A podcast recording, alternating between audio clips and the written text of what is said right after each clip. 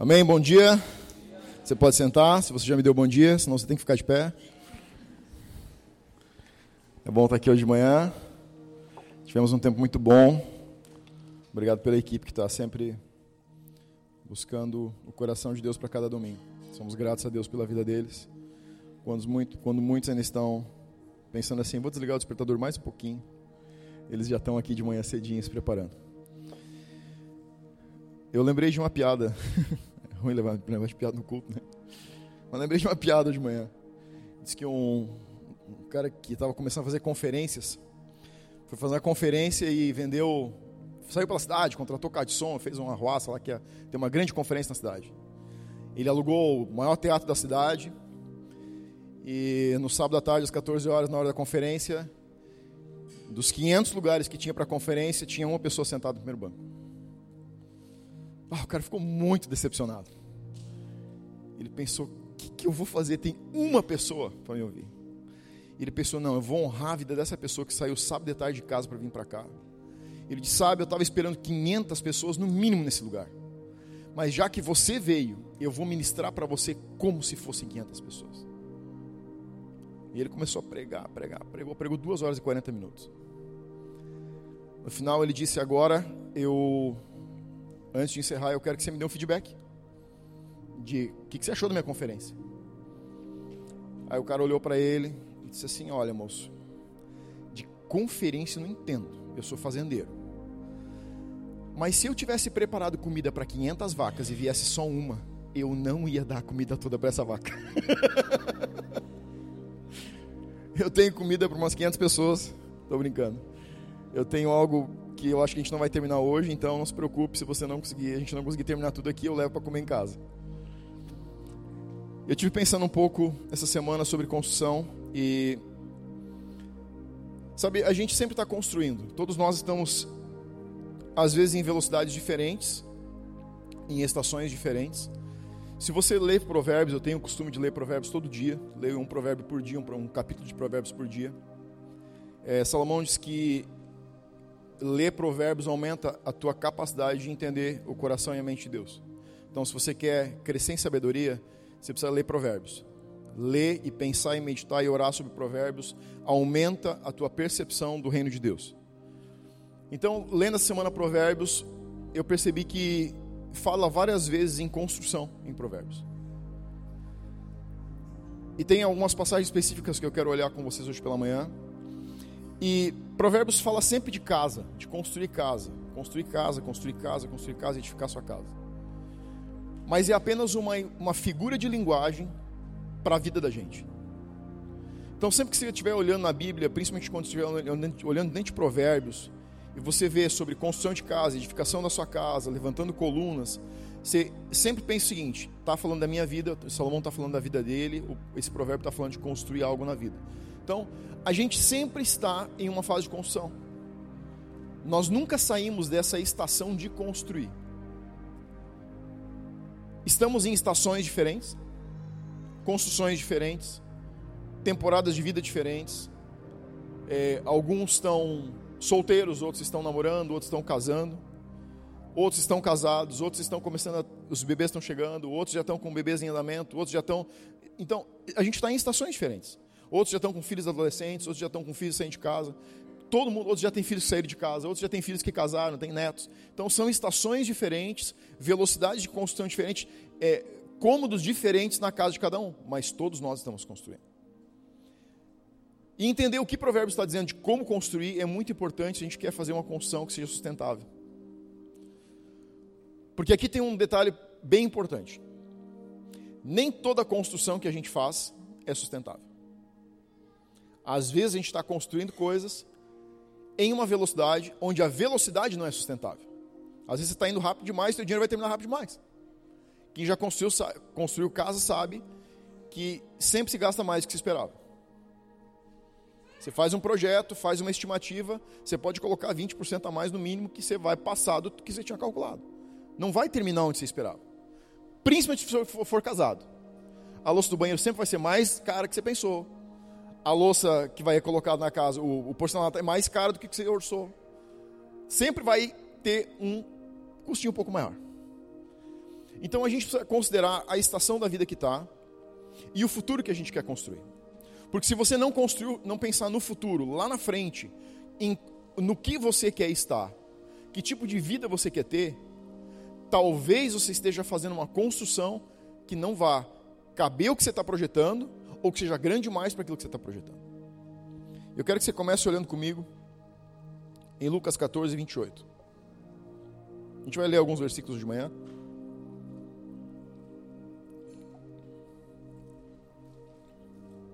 Essa construção que eu estou falando, ela é fundamentada principalmente no modelo de vida que a gente leva, valores, princípios e a fé com que a gente decide viver.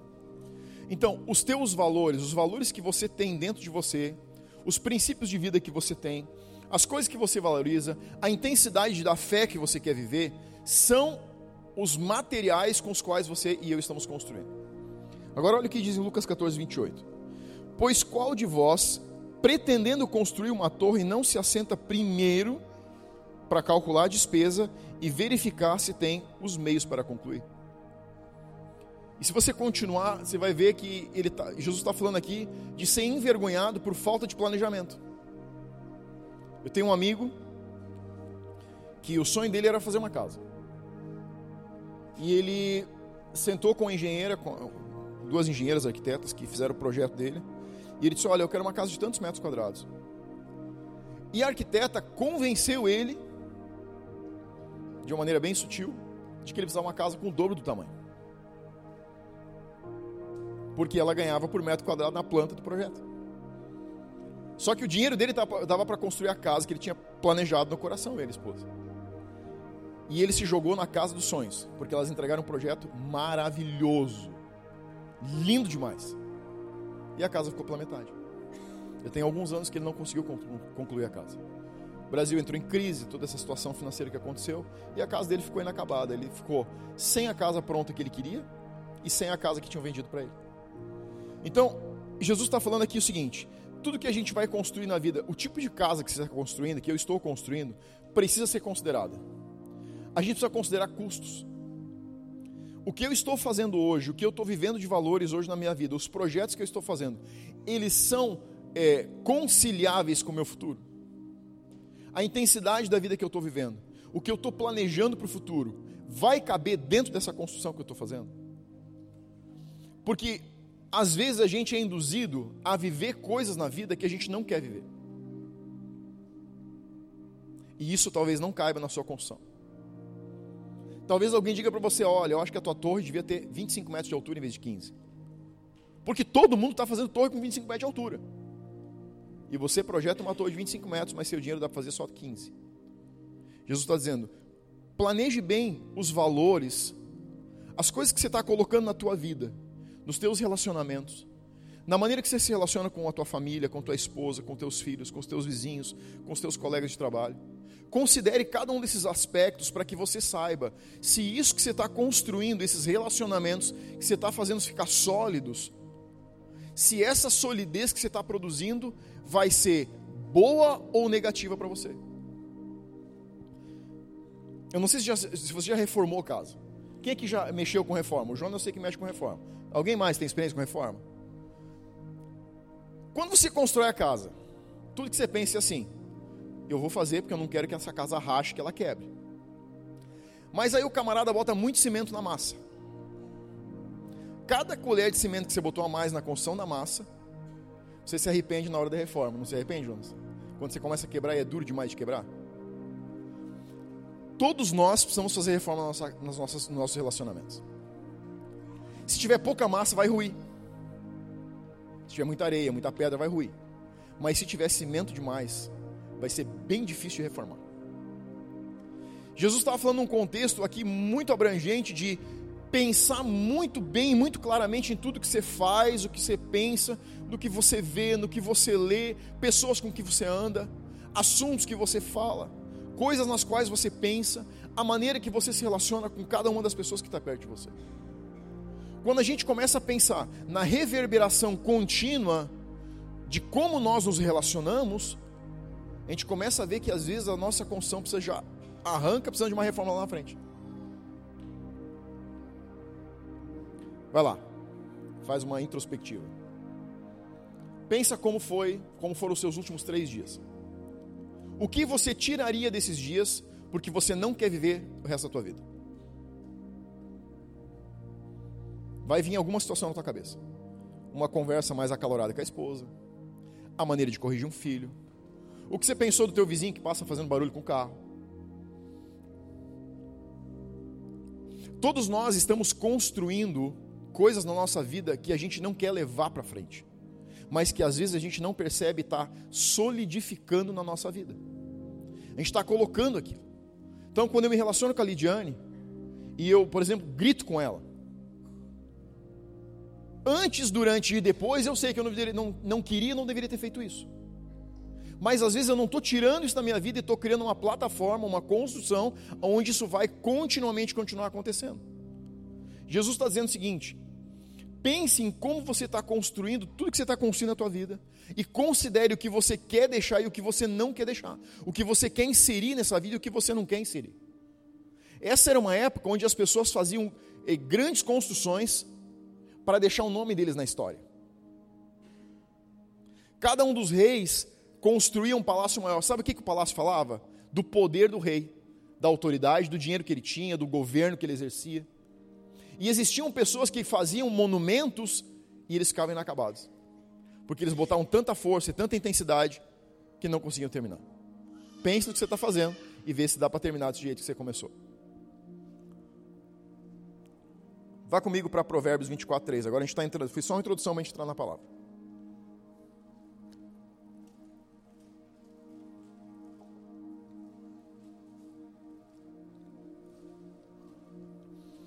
Sabe, tem coisas que às vezes parecem ruins e são boas. E tem coisas que parecem boas e são ruins. Essa semana, a gente teve uma situação em casa e um, um dos nossos filhos teve uma decepção muito grande. E eu passei aquela noite, conversei bastante com ele, conversamos no outro dia. E eu depois fui embora daquela situação pensando, poxa, isso foi ruim ou isso foi bom? Aparentemente foi ruim. E aí eu fiquei orando durante aquele dia, pensando, Deus, o que, que você está trabalhando? Qual é o processo que você está fazendo na vida dele? E o Espírito Santo falou comigo, eu estou solidificando a capacidade de resiliência dele. Pensei, uau. O que foi um processo de dor na noite anterior, eu percebi que foi um processo onde Deus estava transformando, fazendo algo, produzindo algo no caráter e no coração dele para o futuro. Às vezes eu gosto muito de trabalhar com meu pai no sítio e chego em casa com um dedo cortado, uma perna arrebentada, um buraco num lugar, um arranhão no outro. E aí a Emily senta na minha frente e pai, como que você aguenta essa dor? Filha, é só um arranhão. Meu Deus, pai, mas eu não ia aguentar. Eu saí desse momento, esses dias o Espírito Santo falou comigo e disse, você não pode julgar a forma que ela olha para um arranhão.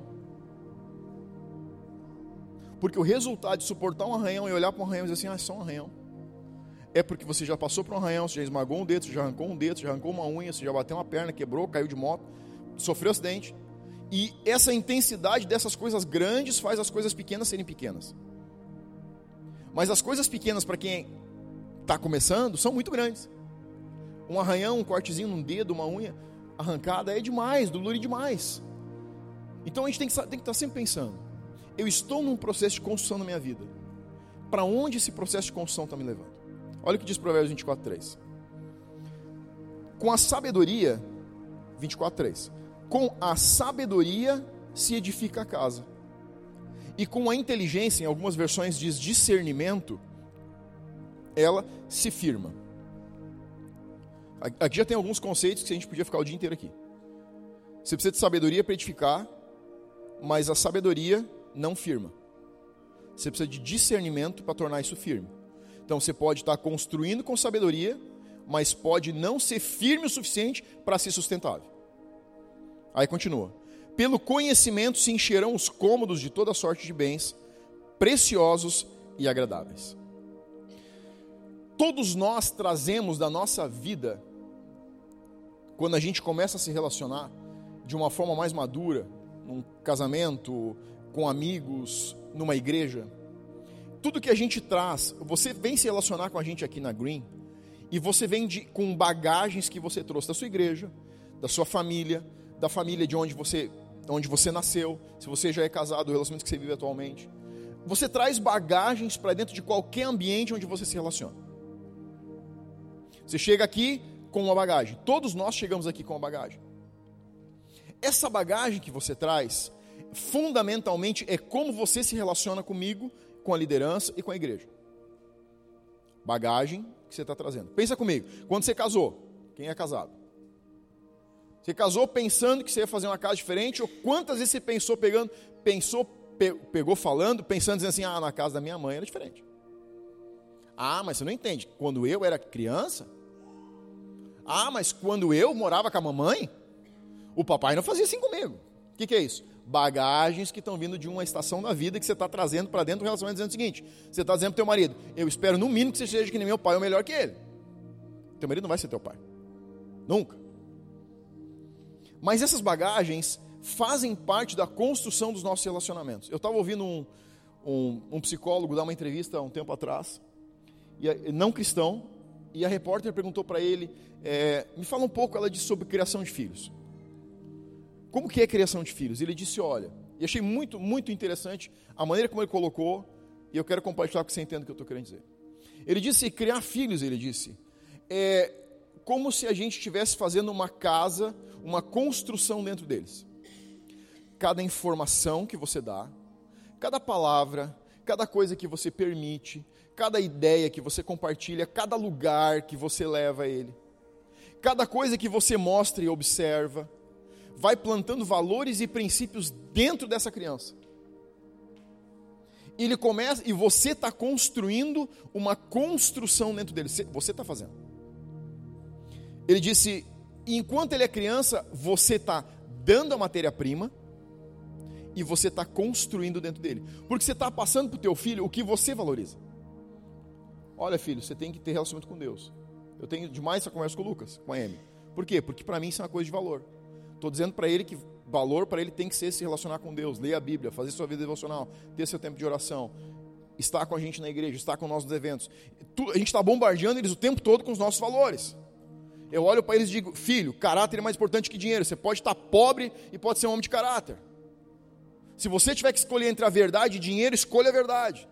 O que, que eu estou fazendo? Eu estou dando princípios e valores. E estou construindo um ser. Dois seres ele disse: quando eles começam a entrar na sua idade adulta, começa um processo que os pais não conseguem muitas vezes administrar muito bem. Onde eles começam a pegar cada um desses tijolos que você deu e derrubar no chão. Ele disse: esse processo é muito difícil para os pais, porque os pais estão olhando para os filhos, adolescentes, pós-adolescentes, jovens, destruindo toda a construção que foi feita dentro deles. Eles estão chutando o pau da barraca.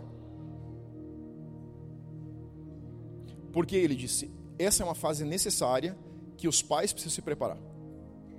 Para olhar os filhos, pegar cada um dos tijolos que você levantou com muito amor e carinho e botar no chão. Mas ele disse: acontece algo. Quando a gente, como pai, entende e consegue ajudar o filho nesse processo de desconstrução, vai chegar uma fase da vida, ele disse. Aqui, durante essa fase, ele disse: pode acontecer duas coisas. Ou você pode ajudar ele a limpar a massa dos tijolos que ele está jogando no chão, pode ajudar ele no processo de desconstrução, ou você pode ajudar a quebrar o que você deu para ele, lutando contra a fase que ele está passando. Ele disse: muitos pais perdem os filhos porque lutam para manter o que eles criaram, enquanto eles deviam ajudar a derrubar o que está de pé. Porque ele disse: se você ajudar ele a limpar esses tijolos, a desconstruir isso que você deu, ele vai estar pronto para pegar esses mesmos tijolos e fazer uma construção nova no modelo que ele gosta. E eu disse: Uau, essa é uma verdade. Essa é uma verdade que o mundo conhece e muitas vezes os cristãos não conhecem. O nosso papel não é te dizer como você constrói a tua casa, é te ajudar no processo daquilo que você trouxe de bagagem que você quer manter, a gente te ajuda a limpar. E o que você não quer manter, você joga fora. Quando o Provérbios está dizendo o seguinte: edifica-se uma casa com sabedoria, ele está dizendo o seguinte: você precisa de sabedoria se você quer edificar alguma coisa. Ter um relacionamento não significa ter uma edificação de verdade. Você pode estar casado, você pode ter dito sim para Jesus e você pode não ter um relacionamento. Você pode não estar edificando nada. Tem pessoas que estão 20, 30 anos dentro de uma igreja e eles não conseguem ouvir a voz de Deus. Sabe por quê? Porque não tem relacionamento com Deus. Tem marido que não escuta a esposa depois de 30 anos de casado não consegue escutar ela falar. Tem esposa que não consegue sentar para ouvir o marido porque não tem relacionamento. Tem casais que quando chegam os seus 50, 60 anos, eles entram em depressão quando os filhos saem de casa, porque não tem relacionamento, não foi edificado nada durante a vida inteira, onde deveria ter se passado tempo projetando o futuro, o amanhã. Casais que quando os filhos saem de casa, eles olham para a cara do outro assim, ah, vamos separar. Porque chegou a estação da vida onde eles vão ter que se olhar nos olhos como eles se olharam uma vez no passado. E isso não está mais, não tem ponte construída, nesse, não tem plataforma para isso acontecer. Porque a vida inteira foi coisas que a gente fez juntos, mas não coisas que a gente construiu e edificou juntos. Eu estou falando em duplicidade aqui, tá? Vida com Deus e relacionamentos. Agora, quando o Provérbios diz isso, eu quero que você preste atenção em uma coisa. Ele diz o seguinte: edificação e discernimento para ser firmado. Agora vai para Provérbios 9, capítulo, capítulo 9, versículo 1.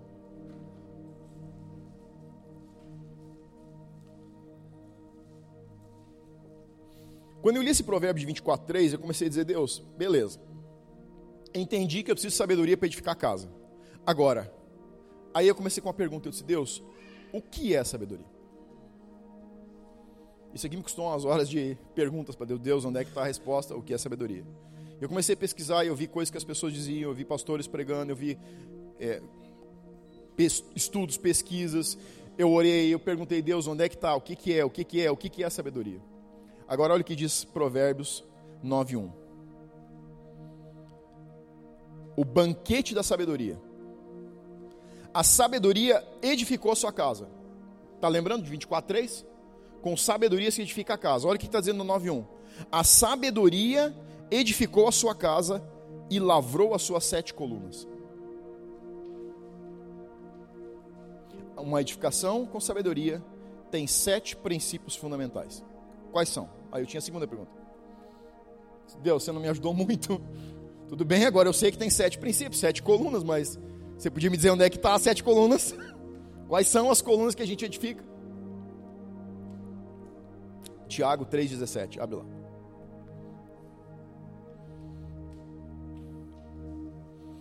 Você vai ter que me pagar essa administração, tá?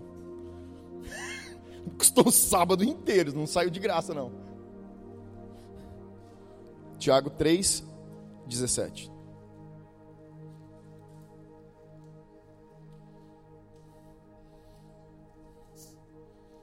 Amém? Não amém? Mais um minuto.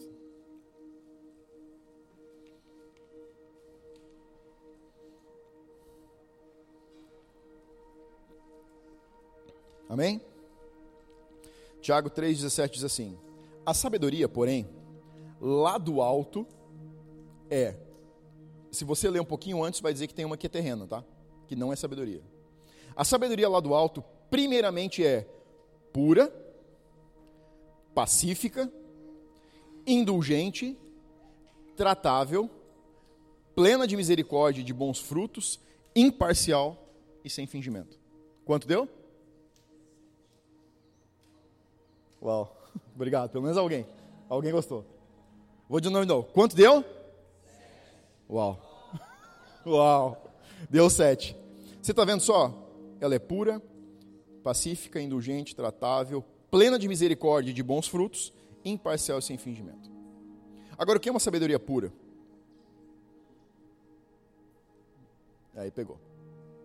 Sabedoria pura é quando ela é sem misturas o fundamento de tudo que aplicamos na nossa vida deve vir da palavra e de nosso relacionamento com Deus. Você sabe que existe sabedoria que não é pura. É quando ela vem mesclado do que a palavra diz e do que a gente pensa. Nunca foi a respeito do que a gente pensa. Nunca foi. Algo que eu aprendi nesse meu pouco tempo de caminhada liderando igreja e liderando pessoas foi o seguinte: sempre que eu sentava para discutir a minha opinião e a opinião da pessoa sobre algo, a gente tinha duas opiniões diferentes. E eu aprendi que a gente não discute o que eu quero ou o que você quer. A gente discute o que a palavra quer. Não é a minha opinião, não é o que eu penso, não é se eu gosto. Você pode olhar para mim e dizer assim: você não está gostando? Eu vou dizer não, mas é o que a palavra diz. A sabedoria verdadeira, ela é pura, ela é essencialmente fundamentada no que Deus diz a respeito de uma situação. Você já pensou como que você ora por cura por alguém? Quanto tem de sabedoria pura, de fé pura e quanto tem da sua dúvida? Quando a Lídia disse hoje, escuta o coração de Deus sobre você. Se a palavra profética sempre é para consolar, exortar, exortar, levantar e construir. Quantas vezes alguém diz assim: escuta o coração de Deus para você e você pensa na última coisa que você quebrou? Hum, você não ouviu Deus? Porque se a palavra profética sempre é para levantar, consolar e te fazer entender de uma forma melhor como Deus te ama, então não foi Deus que você ouviu. Isso não é puro. Se tem algo que a Bíblia bate definitivamente contra o tempo todo é mistura.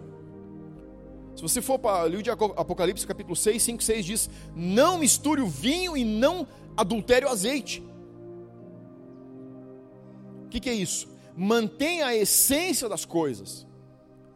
Não dilua o que realmente é a verdade. A gente dilui a verdade muitas vezes. Porque uma verdade diluída se adapta melhor ao nosso paladar, ao nosso gosto. É, a verdade não é diluída porque Deus quer, a verdade às vezes é diluída porque ela se adapta melhor ao nosso gosto.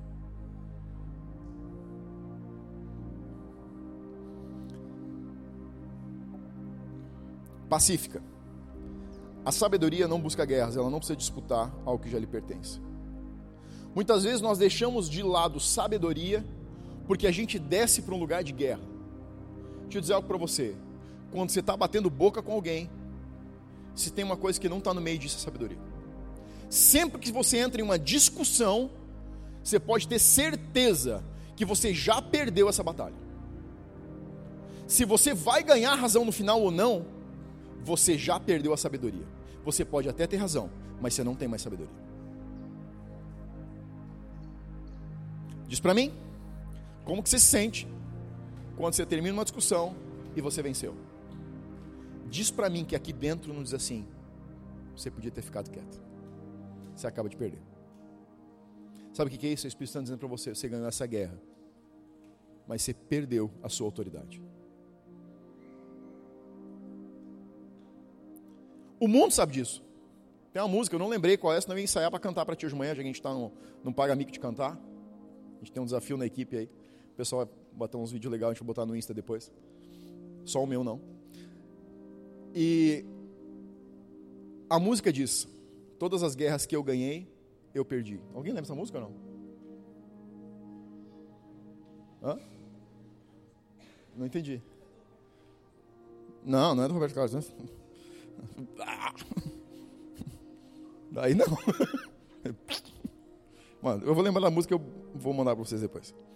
Então, ela é pacífica, ela não tem medo de guerra. Entregamos a nossa autoridade ao discutir sobre assuntos difíceis. É, pensa comigo. Você já, já parou para olhar a passagem onde Jesus sobe no momento da transfiguração e leva três discípulos? Quando ele desce e ele chega no pé do monte, os outros discípulos de Jesus estão lá embaixo e está acontecendo uma situação um pai chega para Jesus e diz assim: Jesus, meu filho tem um espírito maligno que quer matar ele. Joga ele no fogo, joga ele na água. Praticamente ele, passa mais enlouquecido, ensandecido do que são. Será que você pode fazer alguma coisa para libertar ele? Porque os teus discípulos oraram e não puderam. Eles não conseguiram expulsar esse diabo, esse demônio da vida do meu filho ele está duvidando do que Jesus pode fazer, porque a experiência que ele teve com os discípulos de Jesus foi decepcionante. A dúvida dele em Jesus não é porque Jesus não pode fazer, a dúvida é porque os discípulos que deveriam mostrar o reino como o reino é, não conseguiram, então eles tentaram. Quando você chega e diz assim, é, você podia me ajudar a expulsar um demônio porque eu fui lá e ele me fez passar vergonha. Eles tentaram. Os discípulos não estão numa situação legal. Agora, por que eles não conseguiram?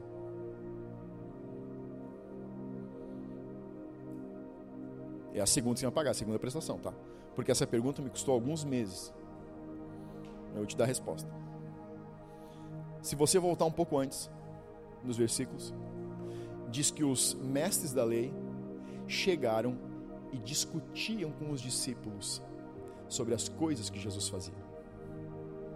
Então os discípulos desceram do seu lugar de autoridade começaram a bater boca com os mestres da lei. E porque eles bateram boca, eles saíram de instituir o lugar de autoridade e desceram numa mentalidade humana para dizer: quem tem razão nessa história? Você pode até ter razão, mas você vai terminar sem autoridade. Você não pode ter razão e autoridade ao mesmo tempo. Vou repetir. Você não pode ter razão e autoridade ao mesmo tempo. Você não pode redimir, você não pode repreender um espírito de confusão se você está no meio de uma discussão. Se você está tendo, batendo boca, deixa eu dizer um negócio para ti: não ora por ninguém que você vai passar vergonha. Quando a gente entra em uma situação para defender a nossa posição, o que a gente pensa a respeito de algo, por mais que eu tenha toda a razão do mundo, a razão do mundo, a lógica do mundo não interessa para Deus. O que Deus está preocupado é com redenção e não com ter razão. Você não tem noção de quantas vezes eu já tive razão. E em todas elas perdi autoridade. Até com coisas que Deus me mandou fazer.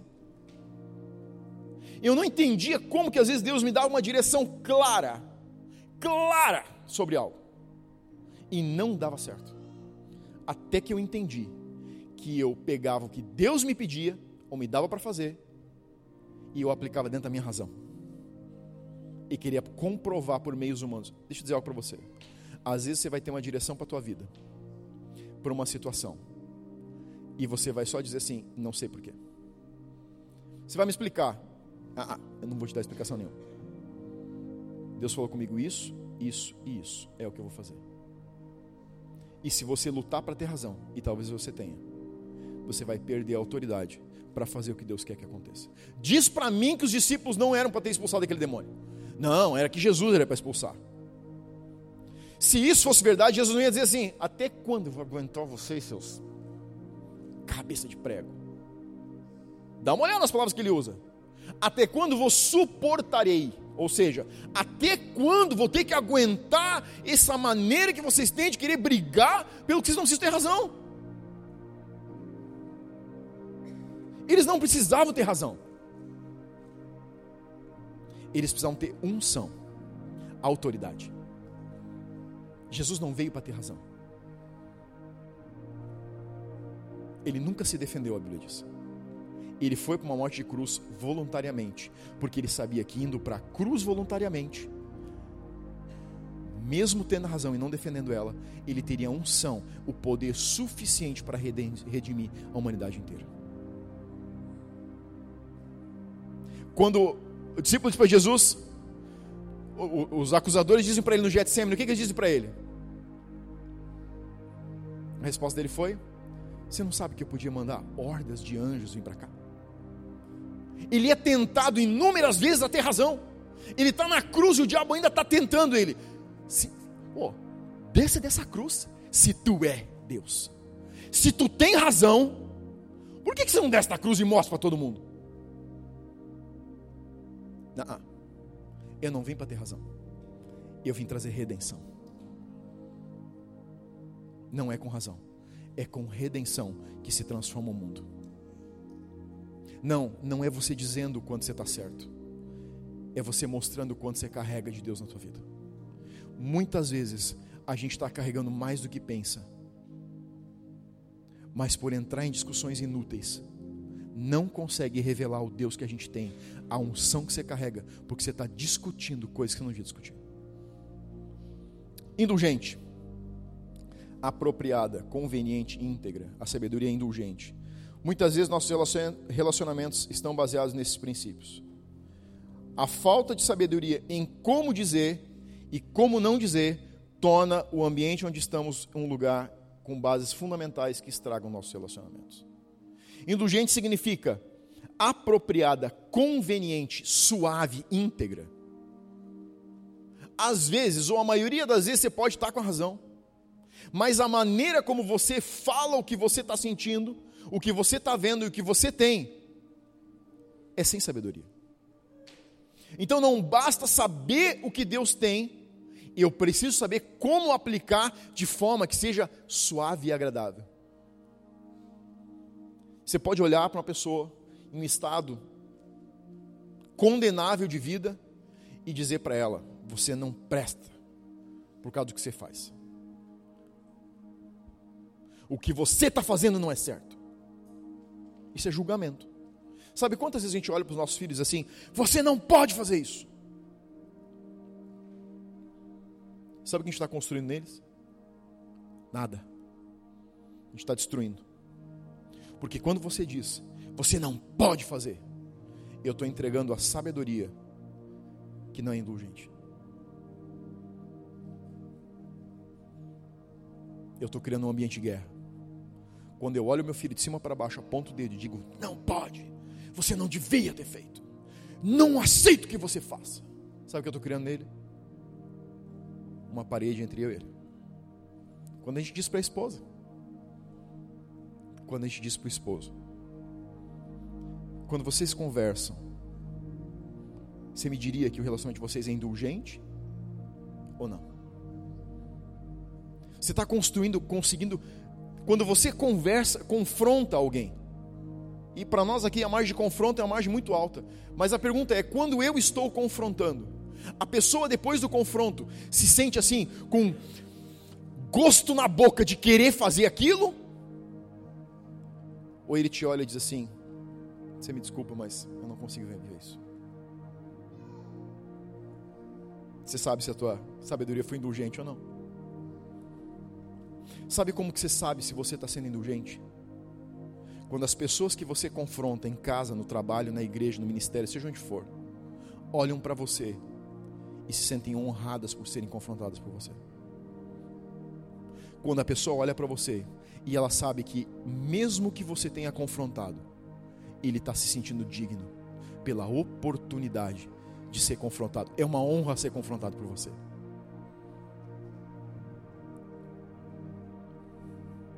Tratável, disposta a ceder, facilmente persuadida, complacente. Quando a nossa sabedoria não é tratável, ela cria um ambiente de resistência se você perguntasse para minha equipe como que é se relacionar comigo, o que será que eles diziam para você? Diriam para você? Será que eles diriam que eu sou tratável ou não? Essa foi a primeira pergunta que eu fiz para mim. Se você perguntasse para minha esposa, como que é o Michel quando você confronta ele? Ele é tratável? Ele é ensinável? A verdadeira sabedoria é ser constante, permanentemente ensinável. Permanecer com o coração de uma criança não é o quanto eu preciso te provar que eu sei, é o quanto eu consigo aprender com aquilo que você tem na sua vida. Não é a respeito de um guru ensinando uma igreja, é a respeito de todo, todos nós aprendendo juntos. Eu amo quando eu chego aqui e as pessoas me pegam e dizem assim: Sabe, tinha uma visão sobre você. Sabe, Deus me deu uma palavra sobre você, que você está passando essa estação. Você não tem noção de quantas vezes eu mudei atitudes e diretivas na minha vida por causa dessas palavras que eu recebo. E vou dizer um negócio: se tinha uma coisa que eu não era, era tratado. A Lidiane que sabe disso. Pode perguntar para ela. E ela vai ser sincera. Nem precisa, eu estou sendo. Se tinha um indivíduo que não era tratável, era eu. Mas tinha uma plataforma. Eu entendia que confronto dizia o quanto eu não prestava eu sempre saía do mesmo lugar. Sempre que alguém me confrontava, eu pensava: eu não presto. Tá vendo? Tá vendo como não sou bom? Tá vendo como não sei fazer nada? Tá vendo como de novo saiu tudo ruim? Uma plataforma, uma, estru, uma das colunas da onde eu partia, estruturada minha casa, era eu não sou bom. Orgulho. A raiz disso é, o nome é orgulho. Em mais nível hardcore, assim, sabe? Quando tá para cima, não enxerga por cima, esse era o meu. Bem-vindo.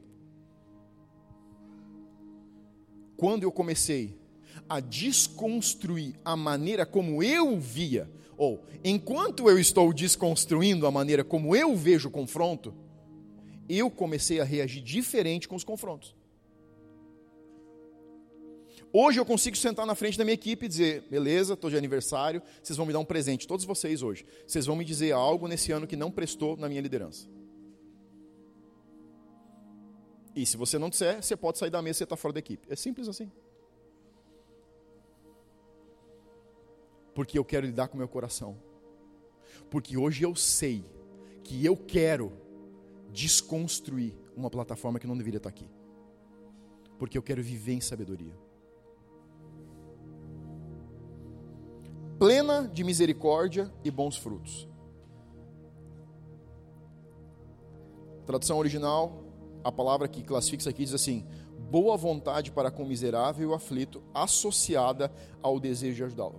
Boa vontade com uma pessoa em necessidade e desejo de ajudar. Por isso que diz o seguinte: e se você olhar isso aqui, ela vem conjugada, plena de misericórdia e de bons frutos.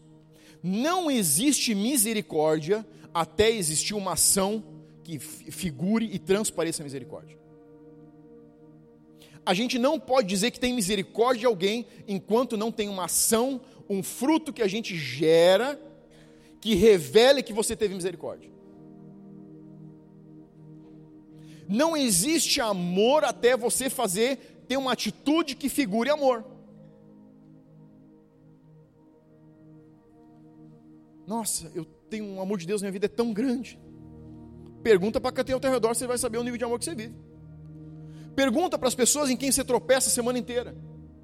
Pergunta para as pessoas no teu trabalho. Se você fosse falar assim de mim no nosso relacionamento, você ia dizer que é agradável? Você se sente amado quando eu converso com você? Você se sente amado quando a gente conversa em casa, quando a gente está junto?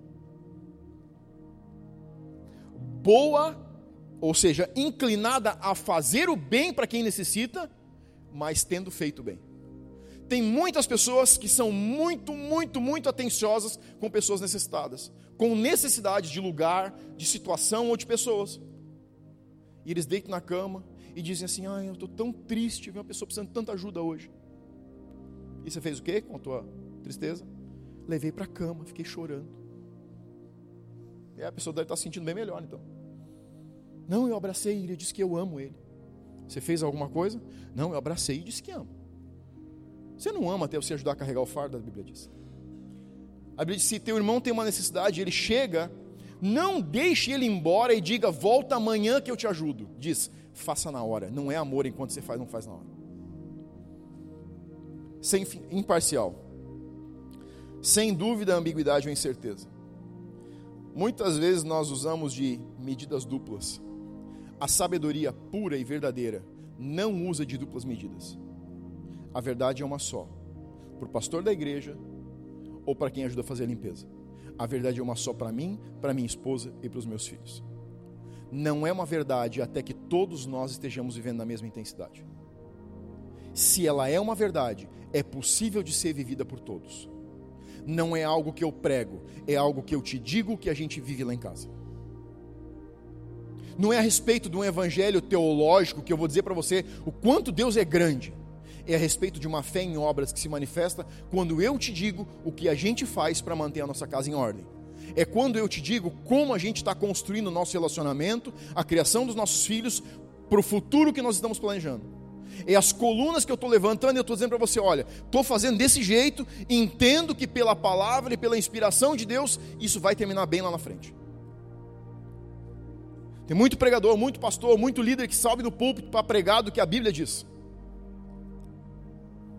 Eu decidi que eu não vou fazer isso. Sempre que a Bíblia disser eu não estiver fazendo, eu vou dar um gap.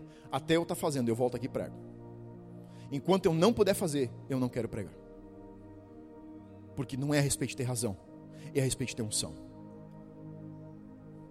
E só tem unção se já tem sementes que foram plantadas. Onde é que está André? Está aí?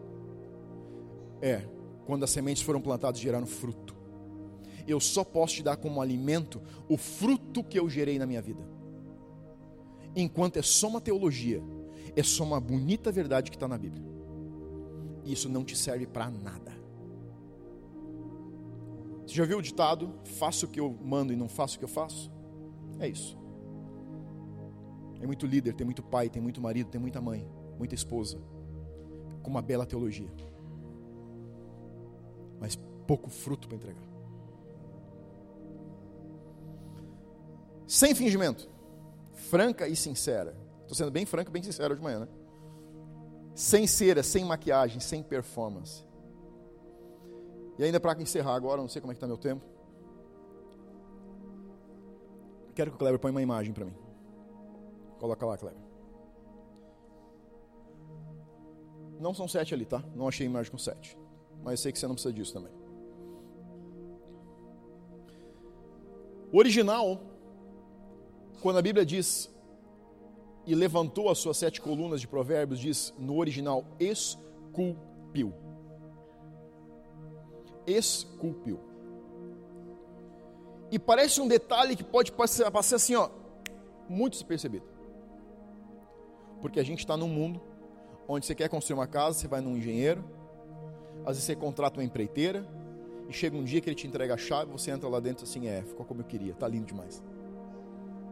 É a casa dos meus sonhos. A sabedoria do qual a Bíblia está falando não é assim. Ela é esculpida. As colunas nessa época, na Babilônia, em Israel, nos templos, em todos os lugares, eram esculpidas em mármore. Quando o provérbio está dizendo esculpiu, ergueu, levantou, construiu sua casa e erguendo sete colunas, está dizendo o seguinte: alguém teve que meter a mão, arregaçar as mangas e tirar as coisas que não prestavam, porque as colunas, você não abre o chão enquanto uma coluna dessa assim. Ela fica assim porque alguém esculpiu isso. Porque alguém teve que entalhar isso. Igual se entalha madeira, com marreta, talhadeira, só que com muito mais custo, muito mais cansaço. Muitas vezes a gente tem uma vida que não gostaria. Você não tem noção de quantas vezes, como líder, eu escuto as pessoas dizer: Ah, tem umas coisas na minha vida que eu preciso tirar. Ah, tem umas coisas que eu preciso colocar na minha vida, eu preciso colocar isso no meu dia a dia, eu preciso colocar isso na minha vida. Sabe, Deus tem falado algumas coisas comigo que eu preciso começar a fazer. Deus tem me trazido algumas coisas que eu preciso começar a viver. E você escuta isso uma vez, dali um ano você escuta de novo, dali a dois anos você escuta de novo. E são pessoas que estão querendo pegar uma chave no final de uma construção e dizer ficou lindo. Isso não é possível. Esse mundo não existe. Esse mundo existe aqui, mas ele não existe aqui. Você e eu precisamos esculpir as colunas que a gente quer levantar. Você quer uma casa que tenha sustentação, você decide como você esculpe as colunas da sua casa. Esse provérbio está dizendo o seguinte: você precisa diariamente colocar mão naquilo que você quer levantar, como base fundamental de sustentação da sua vida, e se aplicar a fazer com que se torne o que você espera. Tem muita gente, tem muito cristão que ora. Tem outros que não oram. Mas tem muito cristão que ora. E diz: Deus, faz isso na minha vida. Deus faz aquilo na minha vida. Deus, eu preciso disso na minha vida. Meu amigo, você precisa fazer algo a respeito. Deus, eu quero mais isso na minha vida. Parte para cima, vai atrás. Você precisa esculpir. Quais são as colunas que você quer levantar na tua vida? Quais são das sete colunas as colunas que você não tem levantado? Você vai ter que meter a mão. Você tem dificuldade com confronto? Você tem dificuldade com qualquer uma das sete? Você precisa meter a mão na sua vida, desconstruir o que não está bom e construir o que você quer no lugar. As coisas não ficam diferentes porque você ouve alguém pregar. Elas ficam diferentes quando você pega o que eu estou te dando hoje de manhã, essa semente, leva para casa, planta no teu coração, põe terra em cima e começa a regar isso em relacionamento com Deus. E você pega a tua Bíblia e você diz: Deus, vai lá, Espírito Santo, mostra para mim quais são as sete, ou das sete, que não está erguido. E você começa a intencionalmente, de uma forma madura, procurar as pessoas com quem você se relaciona e dizer o seguinte: sabe uma coisa? Domingo de manhã Deus falou comigo isso no culto e eu preciso levantar essas quatro colunas que estão baixas na minha vida. Você é uma das pessoas que vai levantar mais de confronto na minha vida. Toca pau. E se eu reagir errado, você me confronta de novo em cima. Sabe por que você não faz isso? Porque você está esperando uma chave pronta. Que alguém te diga, te diga, você, fez, você pagou a casa, está pronta. Já jejuei muito na minha vida. Ah, tem outra, a gente está entrando na temporada de jejum. Seja bem-vindo. Talvez você nunca fez jejum de 21 dias, você vai fazer um pela primeira vez. Uau, isso aí, pelo menos um vai comigo. Já tenho dois. E você vai ver o que Deus vai fazer. Através das suas mãos. E sabe por que eu jejuava muito? Porque eu não queria meter a mão. E eu jejuava porque eu queria que Deus tirasse. E Ele não tirava, Ele só me mostrava. Quanto mais jejuava, mais porcaria eu via. E eu dizia, Deus, como que eu jejuo, jejuo, jejuo e eu só vejo mais sujeira? Até que eu entendi que o jejum só mostra a sujeira. Quem tem que tirar ela sou eu. Até que eu entendi que tinha colunas que não estavam sendo levantadas na minha vida. Mas tudo que eu fazia era no jejum enxergar o que não estava bom. E eu tinha que meter a minha mãozinha, arregaçar as mangas, tomar um suador, para levantar as coisas que eu considero de valor. Eu levanto todo dia de manhã. E eu estou construindo uma casa.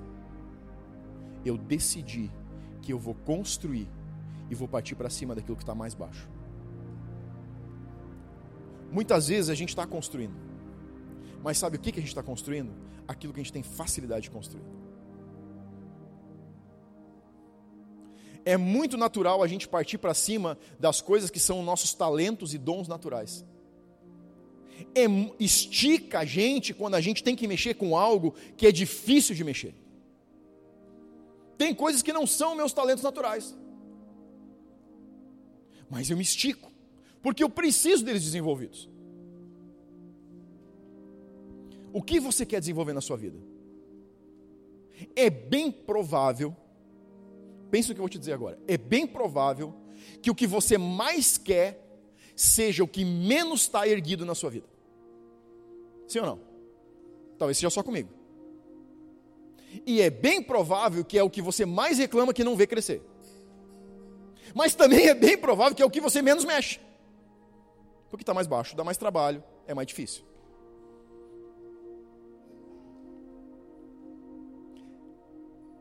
Sete colunas. São sete facetas da nossa vida que dão possibilidade para ser cheio do Espírito Santo. Quando você mexe nessas colunas, não levantando as que já estão de pé, mas construindo as que não estão de pé.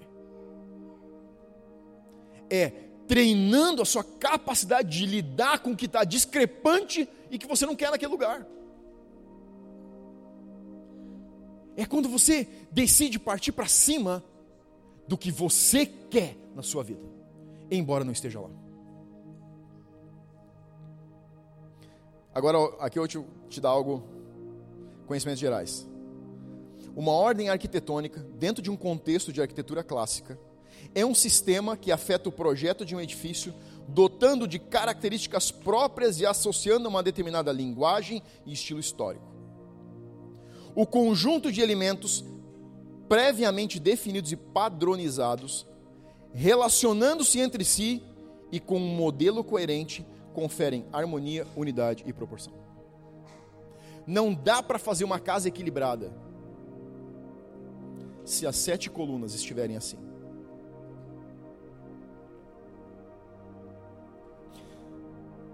Nós pensamos que se eu orar muito, Deus vai me encher muito.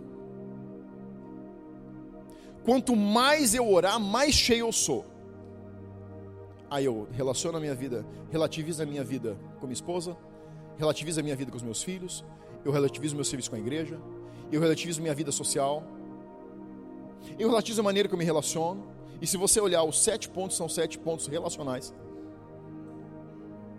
Deixa eu dizer uma coisa para você: o que você quer carregar em Deus passa por uma estrutura de sete colunas de relacionamento. Você precisa orar, eu preciso orar mais. Sempre a gente precisa fazer mais. Mas a gente precisa mexer mais na nossa vida, na mesma proporção que nós oramos. Não adianta você orar cinco horas por dia, mexer na sua vida cinco minutos por dia. Não adianta você jejuar 30, 40, 50 dias, se você não mexer no seu coração. Não adianta você partir para cima de oração e jejum, leitura da palavra, se você não coloca nada em fatos práticos no seu dia a dia. O crescimento e o amadurecimento, coerentes com uma vida de oração, de jejum, leitura da palavra e meditação, é que permitem que essa casa seja cheia. Você quer uma casa cheia? Você tem que levar uma vida equilibrada. Ela tem que ser um conjunto arquitetônico harmonioso. Se não tiver harmonia, é instável. Não dá para construir uma casa grande, linda, em cima de duas colunas, onde as outras cinco estão só marcando o porão.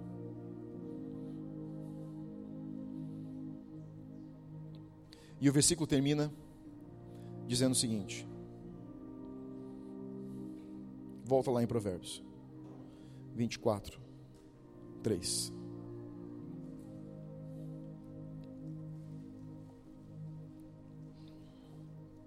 O final do versículo diz: Pelo conhecimento se encherão os cômodos de toda sorte de bens, preciosos e agradáveis. Preciosos e agradáveis.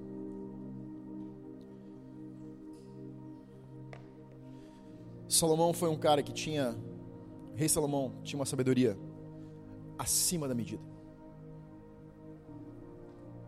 Ele teve um relacionamento com Deus acima da medida. Eu falou pessoalmente com ele. Ele tinha uma aplicação prática do que Deus dava para ele de forma sem medida. A forma como esse homem andou pela terra levantou o que a gente entende de reino de Deus. Quando Salomão começa a escrever nos provérbios sobre construção, é porque ele sabe o que ele está falando. Deus sempre está construindo, e sempre está pronto para construir dentro de nós, e o projeto dele é perfeito, mas não, ele não mete a mão em nada. Quando Deus planeja destruir a terra no tempo de Noé, ele chamou Noé e disse para Noé: pega papel, papiros, couro, Pega uma caneta, pega um lápis, pega carvão, eu vou te dar um projeto com as medidas de como eu quero que você construa um barco. Barco? Está louco? Não. Você vai fazer um barco. Vai vir chuva sobre a terra. O projeto é meu, o trabalho é teu. Te dou o projeto, você mete a mão. Quando Deus tira o povo do Egito e eles estão entrando no deserto, e Deus chama Moisés e diz assim: Moisés, eu quero morar no meio do povo. Eu quero uma casa para morar. Senta aí, vou te dar um projeto. Eu te dou o projeto, você mete a mão. O projeto é meu, o trabalho é teu.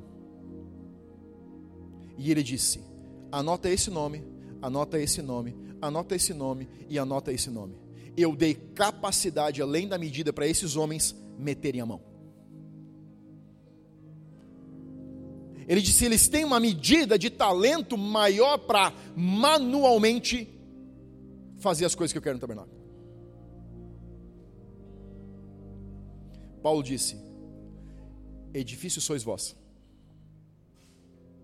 Você sabe como constrói, o fundamento que põe, que altura você quer construir e do que você quer encher a tua casa.